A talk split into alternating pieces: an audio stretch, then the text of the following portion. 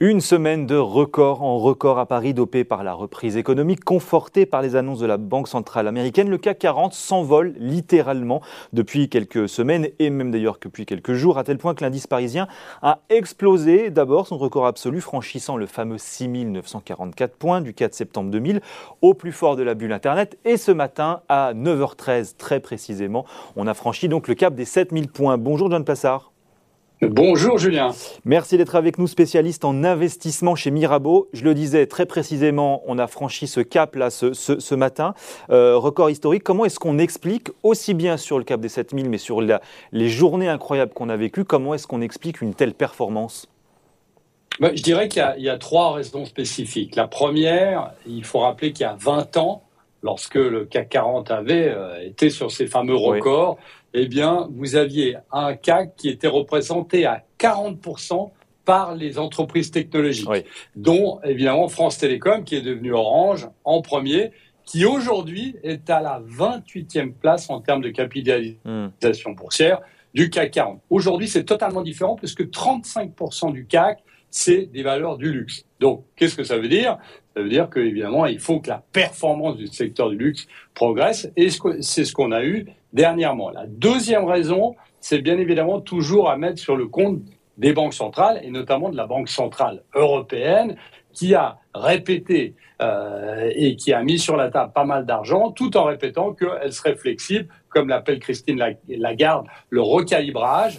Et la troisième des choses, c'est qu'on a vu de plus en plus, avec l'économie qui s'ouvrait face à la vaccination, euh, eh bien, on a vu de plus en plus de flux euh, des pays émergents, mais surtout les flux américains arriver vers l'Europe et notamment vers le CAC 40. Donc je pense que c'est ces trois, euh, ces trois raisons qui expliquent ce nouveau record pour le CAC 40. Alors, tout le monde, effectivement, euh, le traite de manière euh, naturellement euh, positive, mais est-ce que c'est, j'allais quand même pas dire, une forme de fausse bonne nouvelle, de dire finalement qu'on a mis 20 ans à récupérer ce qui avait été détruit d'une certaine manière par l'explosion de la bulle Internet, ce qui avait été effacé en tout cas, et qu'en même temps, sur cette même période de temps, les indices américains, le S&P 500 notamment, font x2, x3, x4. Est-ce que, est-ce que ça nous aide pas quand même à relativiser un petit peu le record et, les, belles, les belles journées qu'on a vécues là?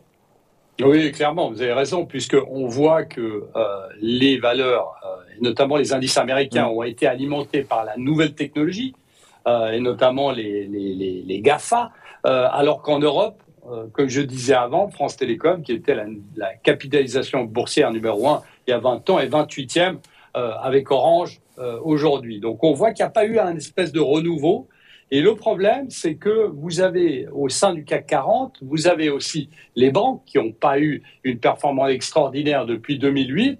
Et vous avez aussi, évidemment, le secteur de l'énergie qui s'est réveillé simple, seulement ces derniers mois, alors qu'il euh, il y a dix ans, euh, on était quasiment au même niveau pour certaines valeurs euh, énergétiques. Donc je dirais que c'est plutôt la composition qui doit nous faire réfléchir à le profil, je dirais, du CAC 40 et qui, ce qui explique que on est aujourd'hui, on a dû attendre 20 ans. Et justement, là, j'ai regardé la compo du CAC 40 en 2000. Il y avait effectivement France Télécom, Total, Elfina, euh, Avantis, Crédit Lyonnais. Bon, ça rajeunit personne, ça c'est sûr. Mais est-ce que ça veut dire aussi que aujourd'hui, quand on regarde par exemple le poids incroyable du luxe euh, dans, dans l'indice parisien, est-ce que ça veut dire qu'on aura peut-être aussi du mal à continuer de développer euh, une certaine performance avec, avec l'indice parisien, avec le CAC? Bah, écoutez, potentiellement, mais on sait que les relais de croissance pour euh, le secteur du luxe sont énormes. Oui. On sait que la Chine est un gros débouché, on sait que la classe moyenne chinoise mais pas, pas autant que certains modèles, euh, certaines sociétés américaines qui cassent des business models, qui en créent de nouveaux. Donc, est-ce que les, valeurs, est-ce que les performances vont être aussi importantes? Alors, la, la, performance boursière, non. Bah, écoutez, il y a un exemple très simple, euh, Julien, c'est de dire que depuis les bas de mars 2000, donc en plein Covid, bien le S&P 500, que donc l'indice américain a quasiment doublé et le CAC 40 a fait plus 30%. Donc on voit ici qu'il y a un retard évident qui se traduit à travers ce que vous dites, c'est-à-dire à travers la composition du CAC 40 qui fait que effectivement on n'a pas la même croissance boursière en tout cas euh, de ce type de valeur. Mais ce qu'il faut aussi rappeler, ce qui est très important, c'est que l'énergie est en train de revenir. L'énergie, vous l'avez dit avant, il y a Total qui est un des gros facteurs du CAC 40. Vous avez les banques, hein, si on additionne la Société Générale et BNP qui sont aussi en train de repartir. Et puis vous avez un, poids lourd comme Sanofi qui, euh, là, n'a pas encore repris, parce que si vous prenez Sanofi euh, depuis 2001, bah, la valeur a fait plus 5%. Donc, en 20 ans, elle a fait plus 5% depuis euh, mmh. décembre 2001. Mmh. Donc ici, on a du rattrapage qui peut bien évidemment se faire. Bon, est-ce qu'on peut quand même encore aller plus haut ou est-ce qu'il va falloir attendre 20 ans?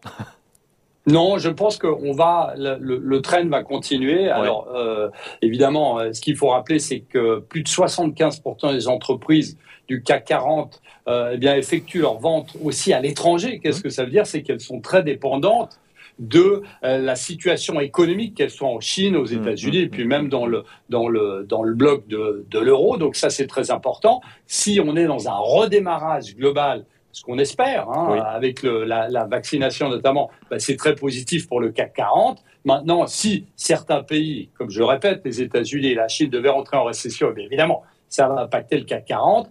Et puis, chose qui est très intéressante, c'est que vous devez avoir, et je le disais avant, qu'on le veuille ou non, c'est la réalité des choses, mmh. eh bien, vous devez avoir les banques centrales, et surtout la Banque Centrale Européenne, qui est toujours, euh, qui supporte toujours et je répète, qu'on le veuille ou non, eh bien, ces indices, en indiquant qu'elle sera toujours mais, combien, de temps, combien de temps on va rester justement sur cette performance et sur ce trend-là, selon vous? Bah, écoutez, euh, le trend pour l'instant euh, est assez dégagé, même si on est euh, clairement suracheté mm. sur le court terme. Donc, on pourra avoir des consolidations. Vous savez, pour voir si le CAC 40 peut continuer à monter, c'est ce que je disais avant. Il faut évidemment regarder la Chine, ce qui se passe pour la Chine, parce que c'est un client évident pour les, les ça, ça, ça fait partie des risques court-termistes là qu'on a sur l'indice. Est-ce qu'il y en a d'autres d'ailleurs?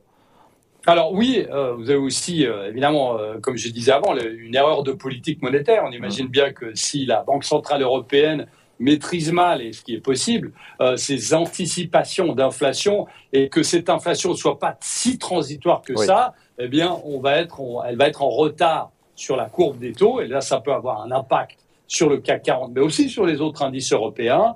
Et puis la dernière chose, eh bien, c'est un retard du redémarrage de l'économie à cause d'un nouveau variant, à cause mmh. d'un retard dans la mise en œuvre de réformes structurelles en Europe, par exemple. Et donc ça, ça pourrait le retarder. Mais aujourd'hui, si on regarde le CAC 40, et je répète ce que je disais avant, depuis les bas de 2020, le CAC 40 a fait plus 30% et le S&P 500 a plus que doublé. Donc on voit ici qu'on a quand même de la marge, même si la composition du CAC 40 n'est pas du tout la même. Je suis tout à fait d'accord, mais on a du rattrapage à faire sur Sanofi, on a du rattrapage sur le secteur de l'énergie et on a aussi du rattrapage sur le secteur bancaire si on additionne euh, BNP Paribas notamment et la Société Générale. Bon allez en 30 secondes parce que c'est le temps qui nous reste, mais je voulais votre avis. Il y a ce sujet, euh, j'allais presque dire éternel, faut-il ou non intégrer les dividendes euh, dans l'indice? Alors c'est le cas du DAX notamment et d'autres, et, ça nous permettrait, alors ceux, qui défendent en tout cas cette formule, de comparer ce qui est comparable. Comment est-ce que vous vous regardez cette situation? Et sujet Bah, écoute, euh, c'est une question, comme vous l'avez dit, c'est une question euh, presque philosophique ici, puisqu'on en parle à chaque fois en disant que le CAC 40, comme vous le dites, aurait dû avoir une meilleure performance si on intégrait les dividendes. Mais je pense que c'est un très bon sentiment qu'on a et je pense que ça met vraiment en avant, ça tronque moins, si vous voulez, euh, la performance euh, des, euh, des valeurs. Et ça nous met en avant le fait que le CAC 40, effectivement, a perdu son essence de valeurs technologiques ou, comme on disait avant, d'entreprises technologiques que nous avions il y a 20 ans. C'est une réalité et je pense que le fait qu'on n'ait pas réinvesti des dividendes met ça en avant et moi ça me dérange pas trop parce que ça va peut-être permettre à, à certaines personnes de réfléchir un peu plus sur cette composition du CAC 40. Bon, et on verra ce soir si on va vers une huitième séance de hausse. C'était une première, hein, quand même, il faut le dire, depuis avril 2019, euh, je crois. Donc c'est effectivement notable. Merci beaucoup, John Plassard, euh, d'avoir pris euh, ces quelques minutes pour nous raconter tout ça. spécialiste en stratégie d'investissement, donc chez Mirabeau sur Boursorama. Merci, Julien.